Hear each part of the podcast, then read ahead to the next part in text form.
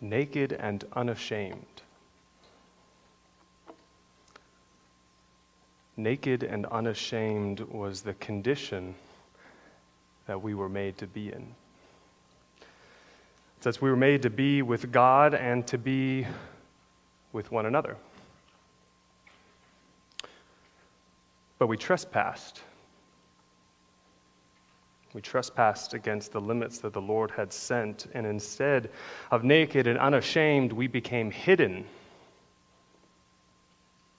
and ashamed and shaming one another. And we walked away from God out into darkness. That's the world that we live in now darkness and shame. But in Christ, the seed that was promised to crush the serpent, the one who would make a way back to the tree of life. In Christ, God came to redeem us out of darkness and back into light, to heal our shame, to remove our guilt, to stop our shaming of one another through his own sacrifice of love. And that's the new life that we have now in Christ Jesus. And so that we who once now walk, once were in darkness and now in light will come to God and rest again with him and walk with him remade to be naked and unashamed with him forever glory. That's a way to tell the story of the Bible.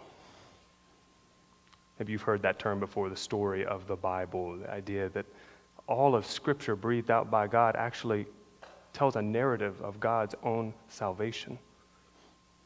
One way you could talk about it is creation, fall, redemption, consummation, the way that we were made, the way we become, the way we've become, the way that Christ would make us, and the way that we will be. The story of the Bible and that's the context that I want us to have for the sermon today. We have many contexts. We've been walking through the book of Ephesians together, learning what it is to walk as Christians.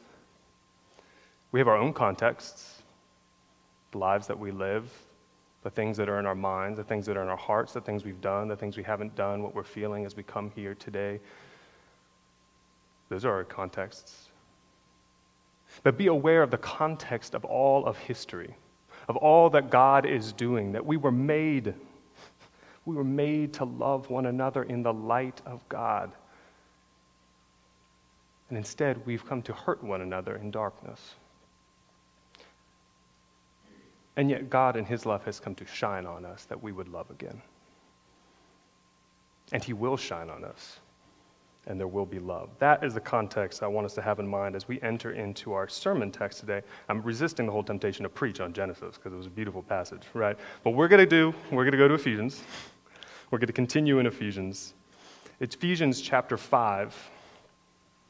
We're going to look at verses 1 through 14.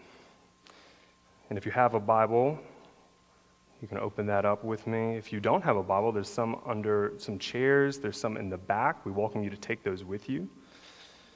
It is not on page two. Flip towards the back of the Bible, then flip some pages up, and we'll be in the book of Ephesians.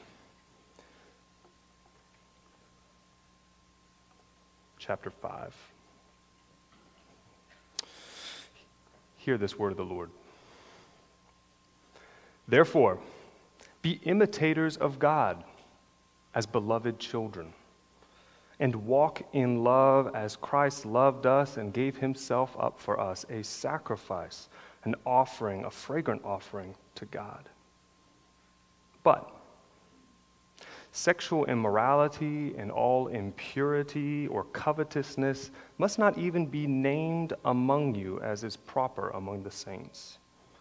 Let there be no filthiness nor foolish talk or crude joking, which are out of place. But instead, let there be thanksgiving. For you may be sure of this that everyone who is sexually immoral or impure, or who is covetous, that is, an idolater, has no inheritance in the kingdom of God in Christ. So let no one deceive you with empty words. For because of these things, the wrath of God comes upon the sons of disobedience. Therefore, do not be partakers with them. For at one time you were darkness. But now, but now you are light in the Lord. Walk as children of the light. For the fruit of light is found in all that is good and right and true and try to discern what is pleasing to the Lord. Take no part in the unfruitful works of darkness, but instead expose them. For it is shameful even to speak of the things that they do in secret. But when anything is exposed, that become it exposed by the light, it becomes visible. For anything that becomes visible is light, and therefore it says, Awake, O sleeper, and rise from the dead, and Christ will shine on you. This is the word of the Lord. Lord, may the words of my mouth and the meditations of our hearts be acceptable in your sight, our Lord, our rock, our Redeemer, our friend. Amen. Amen. Be imitators of God as beloved children. Well, that's quite a calling, right? I mean, imagine a father teaching his child how to walk or to ride a bike, right? You can imagine the child sort of struggling on the bike or walking. And what is, what is the father going to do, potentially, right? They're going to look right at the child, they're going to be right before them, and say, Come on, follow me. Do, do what daddy does. Do what daddy does. I may have done this some, in some ways, okay? Do what daddy does. Follow, follow me. Be imitators of God. God is asking us to follow him, to do what he does in Christ. So, what's needed for an example like that? Well, obviously, you need the parent and the child right? It's not, God is our Father in Christ Jesus. And so we are his children, found and adopted by Christ Jesus to be children of God. It is right to call God, who made all things, Father. But else? But what else? What else would we need? And there's a lot of things that we could talk about, but there's two things that I primarily want us to flesh out here through this sermon. You need two things. You need love and you need light. You need love and you need light. Why am I drawing those things out? Look at the verses with me. Love. Verse 1 We're called to be beloved children. You are beloved children, Paul says to the church. And later, then, he calls us to walk in love. Love is needed. In what way? We, we need to trust that what we're imitating is good, right?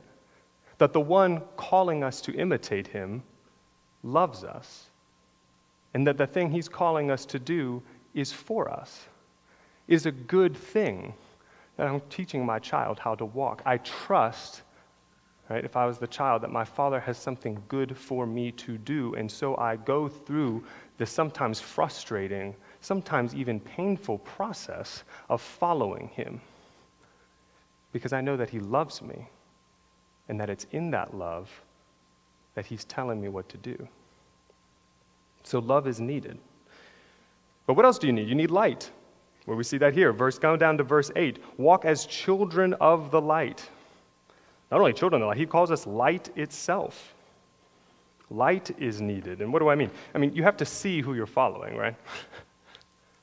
I mean, if there was just a voice in the darkness telling you, do what I do, and you didn't see, it'd be rather difficult, right?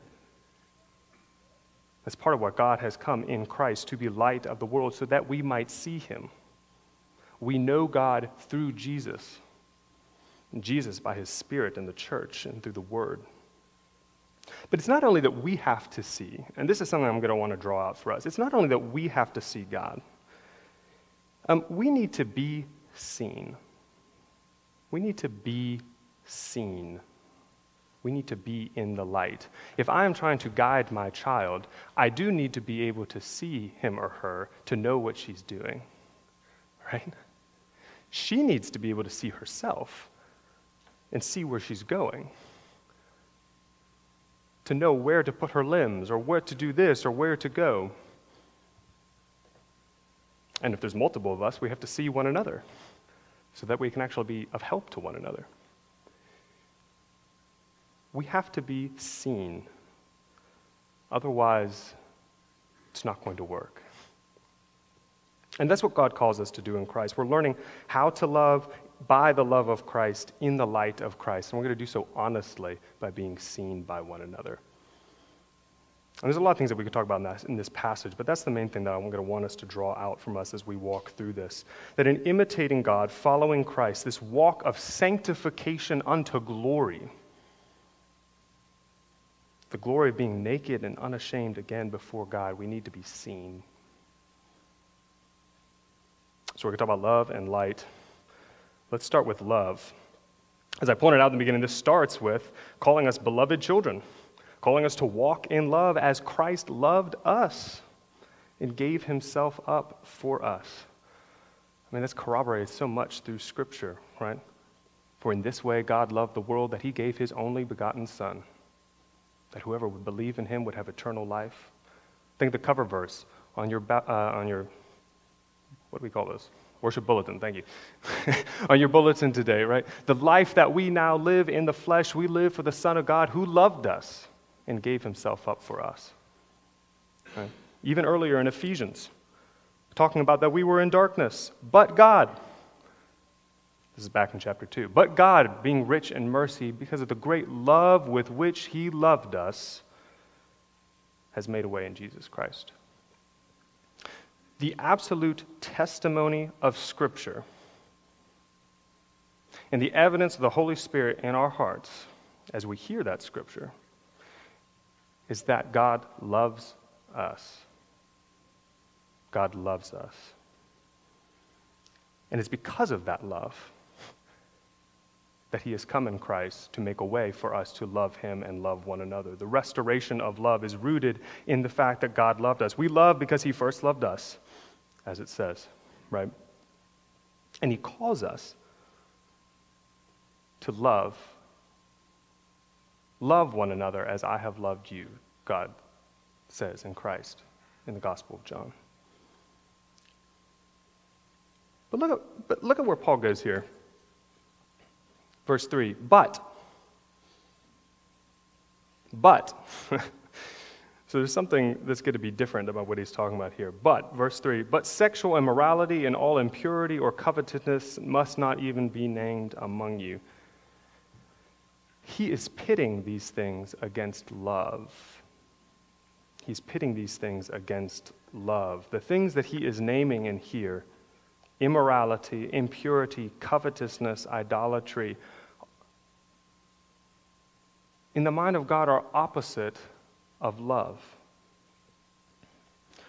There's a lot of things that we could talk about here. I want to. We have the benefit of being rooted in traditions here within the church. And some of our forefathers wrote certain standards called the Westminster Standards.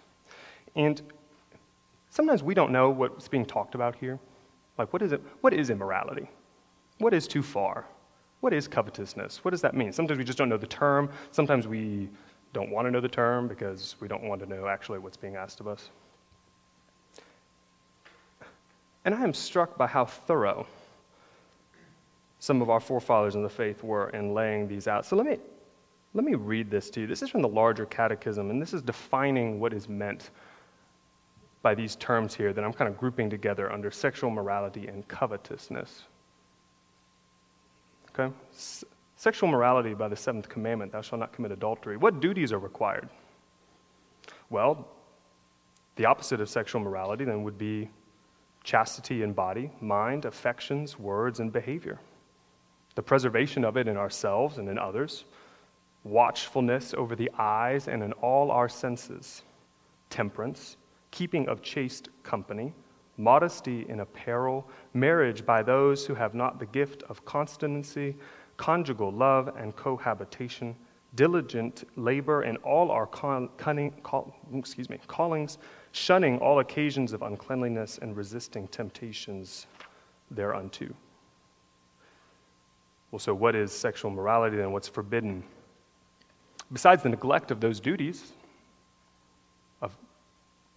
preserving ourselves and one another, adultery, fornication, rape, incest, sodomy, and all unnatural lusts, unclean imaginations, thoughts, purposes, and affections, all corrupt or filthy communications. They didn't have the internet, but that would be included. The listening thereunto. They didn't have Spotify, that would be potentially included, depending on what you're listening to. Wanton looks, impudent or light behavior, immodest apparel, prohibiting of lawful or dispensing with unlawful marriages, allowing, tolerating, keeping of brothels, the restoring of them, entangling vows of single life, undue delay of marriage, having more wives or husbands than one at the same time, unjust divorce or desertion, idleness, gluttony, drunkenness, unchaste company, lascivious songs, books, pictures, dancing, stage plays, and all other provocations to or acts of uncleanness, either in ourselves or others. It's helpfully thorough, though, right? As much as it can feel really weighty, we do need to know what these things mean, right? We need to know what these things mean. And as for covetousness, covetousness, we might just actually not know that term. That covet essentially means greed, right? Jealous, greed, wanting, right? That's in the 10th commandment. Thou shalt not covet thy neighbor's house, or thy neighbor's wife, or his manservant, or his maidservant, or his ox, or his donkey, or anything that is your neighbor's. And it's interesting, what are the duties required? The full contentment of our own condition in such a charitable frame of mind with our whole soul toward our neighbor, as that all our inward motions and affections toward him tend unto and further all the good which is my neighbor's. Right? And forbidden, essentially, is the opposite the discontentment of our own estate, envying and grieving at the good of our neighbor together with all inordinate motions and affections toward anything that is His. I'm struck by the, the fact that, one, they put the duties required of these laws first. It's not just, don't do this, don't do this, don't do this, don't do this, but we need to know that, right? But it's also, do these things. The don't do this essentially amount to harming yourself and your neighbor and the society in which you live. And the positives are loving yourself and your neighbor and the society in which you live by seeking their good. And I think, especially in light of Genesis, one way to summarize what the apostle is talking about here in verses 3 through 6 that is so well, thoroughly put by the Westminster divines is the word grasping. We grasped for what was not given to us we took the fruit and we ate it, being deceived, being told that maybe God doesn't have your best interests. Maybe it'd be a lot better if you actually ate the fruit. Do you know those whispers of temptation? Remember, folks, this is to the church.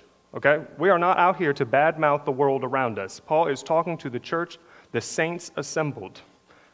You are plenty susceptible to the temptations of the world and the flesh. And they whisper to us against the boundaries that God has given us to grasp. To grasp after what is our neighbor's, to grasp after more money, to grasp after more meaning, to grasp even after other people's bodies or our own in our minds and in our hands. Grasping is the opposite of love. And that's why Paul says, Do not be deceived. For against these things, the wrath of God is coming. And we could do a whole thing on the wrath of God, but let me say this, and even in light of the father and the child imagery, Why would there be wrath if I'm talking about the love of God? Well, if I love my child and I'm calling them to walk after me, and you come and grasp after my child to cause her harm and to pull her away from me, my love for my daughter is going to be as wrath unto you, isn't it? God is not pleased with the deception caused to his people, whether from us or from others. And so it is part of the good news that the wrath of God is coming against all these things that grasp after one another instead of causing love, that perpetuate darkness instead of light. That's why he says, don't be partners with them. Don't be partners with these things. They lure you, I know. They lure us. But don't be partners with them. For all that glitters is not gold. And the tent of the tempter goes down to Sheol. That is the grave. And we know that because grasping after these things, like sexuality, money, they make you very content once they have that, don't you? No, you, you, want, you grasp more, you grasp more, you grasp more, you grasp more, you grasp more until you find yourself unable to do otherwise. God is trying to restore us, and his wrath is coming against these things. That is why he is moving us, that is why he is against them. And that's why he calls us to consider, to not even name these things among you. They don't fit you. You've been forgiven. You're identified in Christ as the beloved. These things don't fit you, they have no place. Like something you used to wear back in the 80s that you found out it just doesn't work anymore. It's a lot more serious than that, but that's just what came to mind. okay? It doesn't fit, it's not becoming. And he says, rather, rather look to Christ as Christ loved us and gave himself up for us. That's how the apostles describe the love of Christ, not grasping, but giving up of himself. I mean, what's the opposite of grasping after something? Holding on to something in the darkness as I try to find my way around and take hold of something to give myself a security. What? It's to give myself up. To give myself up. That's what God is doing in Christ. He gives himself up, and that's love. We look to Christ with thanksgiving and fidelity.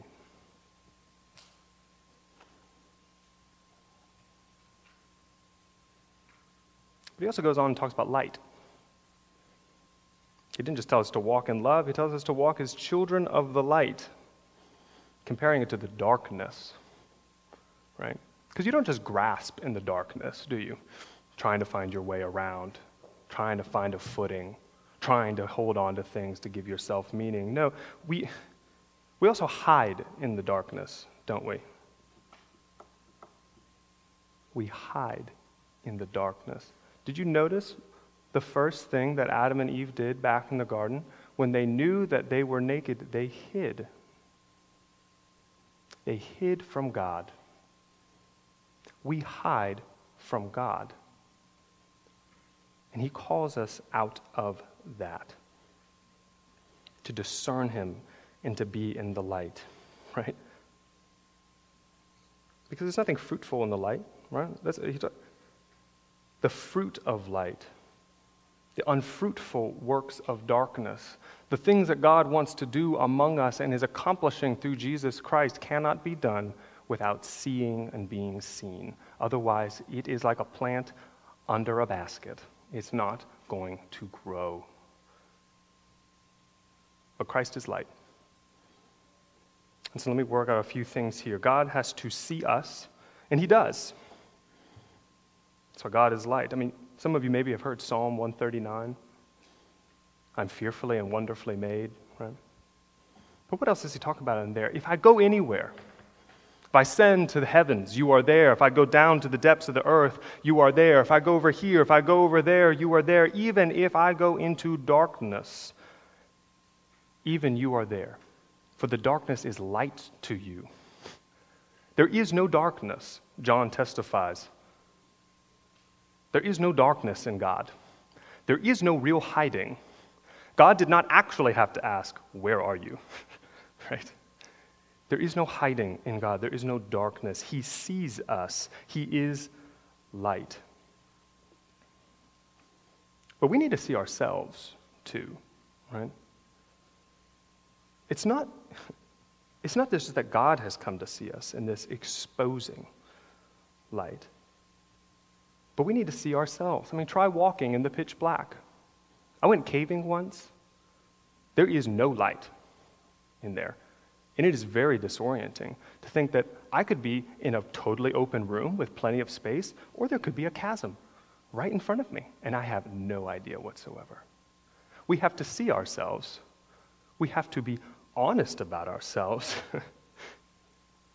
we have to acknowledge where we are in order to actually walk. We can go around admitting or not admitting that we don't know where we are. But it usually just makes us more lost, doesn't it? We have to take sober account. We have to see ourselves and acknowledge where we are. But even more, we have to be seen by others. I talked about this last time. These are corporate plural yous, they are y'alls in our translation, okay? These are y'all. Y'all are children of the light, not childs individual and separate, children, a family, a group together that I am addressing as the church. You are children of light, walking together with Christ. And if we're going to walk together, we need to see one another, and we need to be seen by one another. We need to see one another to love, right? We don't hide from one another. We think we can because we don't view one another as omniscient as God does, even if, you know, we might acknowledge that. We kind of hide in our minds, but we can hide from one another and how we speak and what we come to and what we don't come to. But that's actually part of the remaking, sanctifying work that God is doing, that Paul is exhorting us unto and so, can you tell it what the Spirit is getting at here? And I'm going to summarize it right now in the word honesty. Honesty. I want us to work out what it means to be seen by one another. Honesty is letting this exposing light work.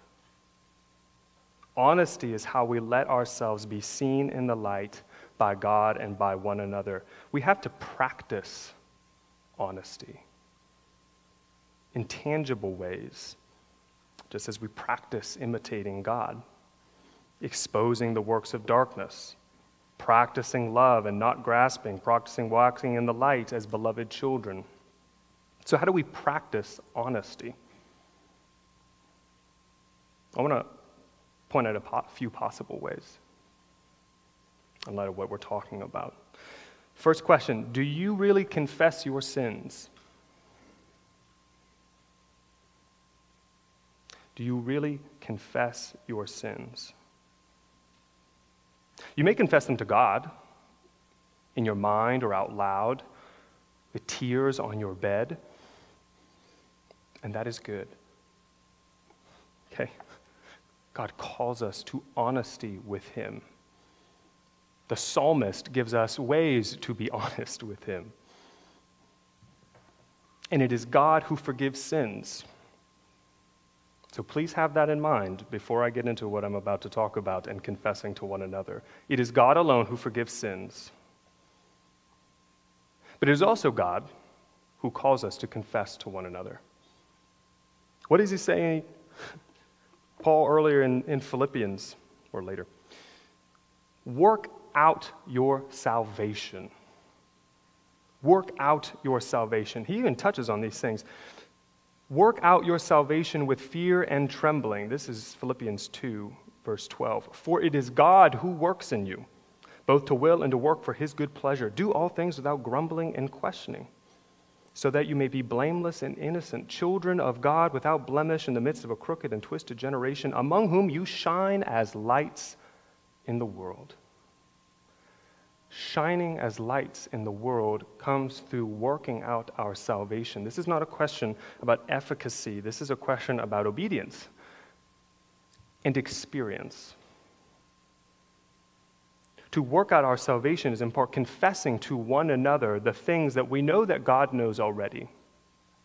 Because He is saving us, we can bear testimony through the honesty of our actions and our failures and our sins. James puts it this way confess your sins to one another that you may be healed. Right? That you may be healed. That you may experience in your body and your soul the actual realization of the salvation that is promised to you.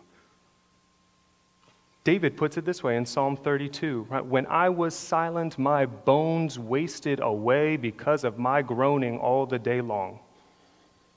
And then I confessed my sins, and you heard me and you forgave me. Right? You could say that, but do you know what that feels like? I promise you that the experience of it, the experience and realization of the healing, is commensurate with how honest you are with one another.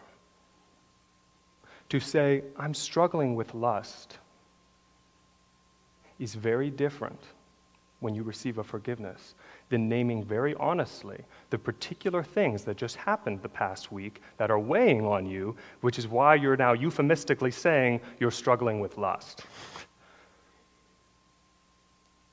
As an RUF minister, this was a common thing to bring home. And when the real things that we do and experience are brought to the light, they are brought to healing and freshness in the forgiveness of God. And then we can bear testimony through our love of one another in the midst of our sins because Jesus Christ has forgiven us as a pleasing sacrifice. We are light to one another and to the world. So, will you confess your sins to one another? You could come do that to pastors and to elders. You could do that with someone trusted. I encourage you to think of things that are more one on one. This is not necessarily accountability where you share with one another your shortcomings, but that you just name honestly and soberly, premeditatively. I've heard of people doing triangles. A confesses to B, B confesses to C, C confesses to A. There's a number of things that we could talk about. But I want to bring that question to you. Do you confess your sins to one another that you may be healed? That you may know the exposing light of Jesus? But another question do you, can you name your desires to one another? Can you name your honest feelings? This is both on you and the people around you, right? Because of what Christ has done, there is, we should have no surprises that we are sinners. You cannot receive the gospel of Jesus Christ that he came to save sinners unless we can acknowledge that you are sinners right? So it should be no surprise of us. So are we okay to name the fact that we are inclined to sinful things? That we have questions about our attractions, about our desires, around sexuality, around money? Do we create spaces in our homes and in our small groups and our relationships where someone would be okay to name, I think, I think I'm feeling this, or I don't know about this. Do we listen? Do we cause people to hide? I know I just said earlier, do not even name these things among you as is proper among the saints. And I'm not encouraging us to just engage in filthiness and foolish talking and crude joking, which are out of place, right? To just go about naming all sorts of rampant things that we hear in the culture around. I'm talking to be honest about our own hearts. to be honest about our own hearts. And so, do you create a safe space in the way that you speak to one another? Because Christ is the security. And then, lastly, another question Do you share your days? Right? I mean, not everything that Christ is exposing is sin or even inclination to sin that we're doing. Do we just share our days? Do we bear testimony to one another? I have this image around the dinner table. Do you share your days? Do you ask questions of your roommates, of your spouses, of your friends, of your children? Are you willing to answer honestly about the things that happen? And let me be sober for a moment that that does address the things that we're talking about. For as much as we need to be honest about our own sins, we also need to be honest about sins that are committed to us. Remember, the serpent deceived me, and I ate. The first question that God had who told you that? We have been sinned against as much as we sin. Hurt people hurt people. And much of the sins I submit to you in our own lives are the result of festering wounds of other people's sins committed against us. And if we cannot be honest about the ways that we have been hurt, we may also find it difficult to be honest about the ways that we hurt others. And that's especially important, parents, with your children. Kids, um, be honest with your parents about things that happen in your day. Tell them what happened at school, what you learned, all those good things. Okay? But also be honest about the people you talk to and the people you associate with. Parents, ask the questions. Too many of us know what it is for terrible things like this to happen in darkness. I'm not trying to advocate us to be fearful or overtly protective, but to be honest so that we can be healed. So that we can be healed. We practice, and that's the place of testimony, right? How much of the Psalms are naming that God saved me from this or from that? The honesty of these places is where we have the fodder to bear testimony to God, to be full of thanksgiving. Now, all of this sounds a little vulnerable, doesn't it? It is. It is vulnerable. Exposure is necessarily vulnerable. And that's good news. Hear, hear this good news. Paul talks about this in Romans. Christ will expose everything. Everything that is hidden will be exposed. That's what Paul says in my gospel on that day when Jesus will reveal the secrets of men. Now, that, does that sound like good news to you?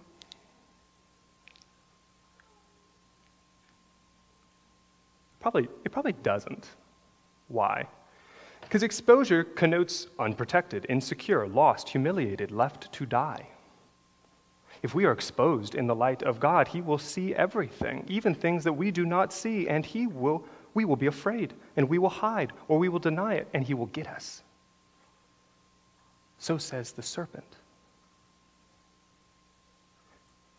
But remember who it is who shines.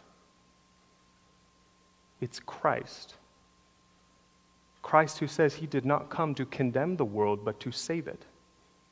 He came to seek and save the lost. He came to lay his life down as a ransom for many. His mission was to save. His purpose was to go out and find you in darkness. And his, then his very worth was to replace himself with you and give himself up there is nothing then to fear by acknowledging the work of Christ. He took all our sin.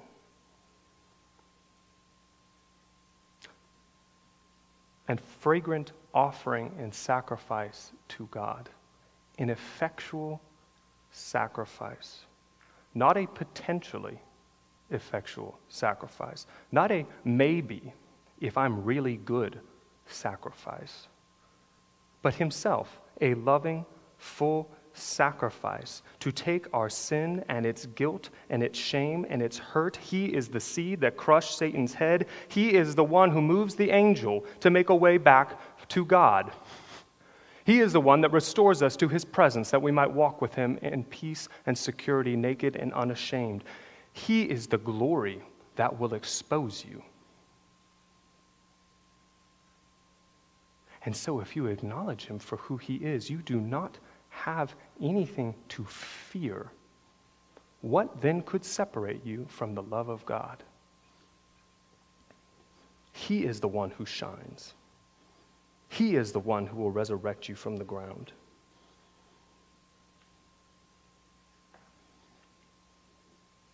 And so, my question finally to us then is this What will his light reveal when he shines on you?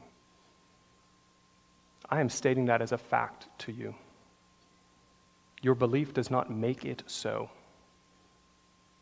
One day the trumpet will sound, and Christ will appear, and all nations of the earth will wail on account of him, even those who pierced him. And we will all be before the judgment seat of God. And it is good news, especially those to whose hurt has been hidden, for they will be vindicated. Do not, do not think of this only as you are transgressors. Many through century have been oppressed and abused, and God said, I will hear the cry of the poor. And that's why He's going to bring it to light. But I submit to you then, what will He see when He shines on you? Will you be one who hid or boasted in your sin and denied that the light was coming? Will you continue in darkness to perpetuate hurt and grasp after yourselves and others in woundedness and pride.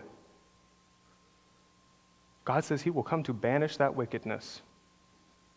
Do not be partakers of them. For you will be, you will be seen for what you are. And if you are attached to your sin, you will be burned away with it.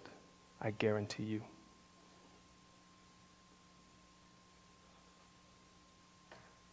and that for the good of those who love him, who were hurt. Because if then you come to God, even in your filthiness and the immorality, and you repent, to turn from it and turn to Him.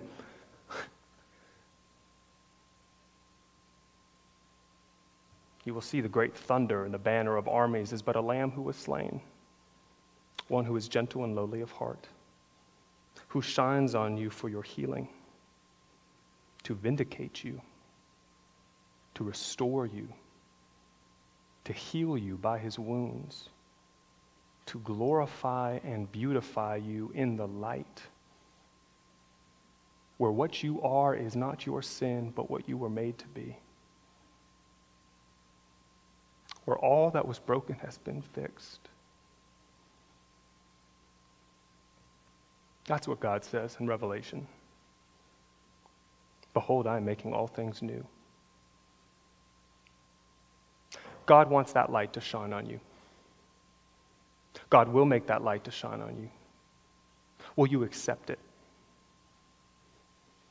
Will you embrace it and be exposed? Participate in it now with one another. Let us pray. Lord, move us. For salvation is nearer to us now than when we first believed. The night is far gone and the day is at hand. Make us ready for the day. Let us cast off all the works of darkness and put on light. Let us be honest about all our sin, about the ways that we have been hurt. Expose us, Lord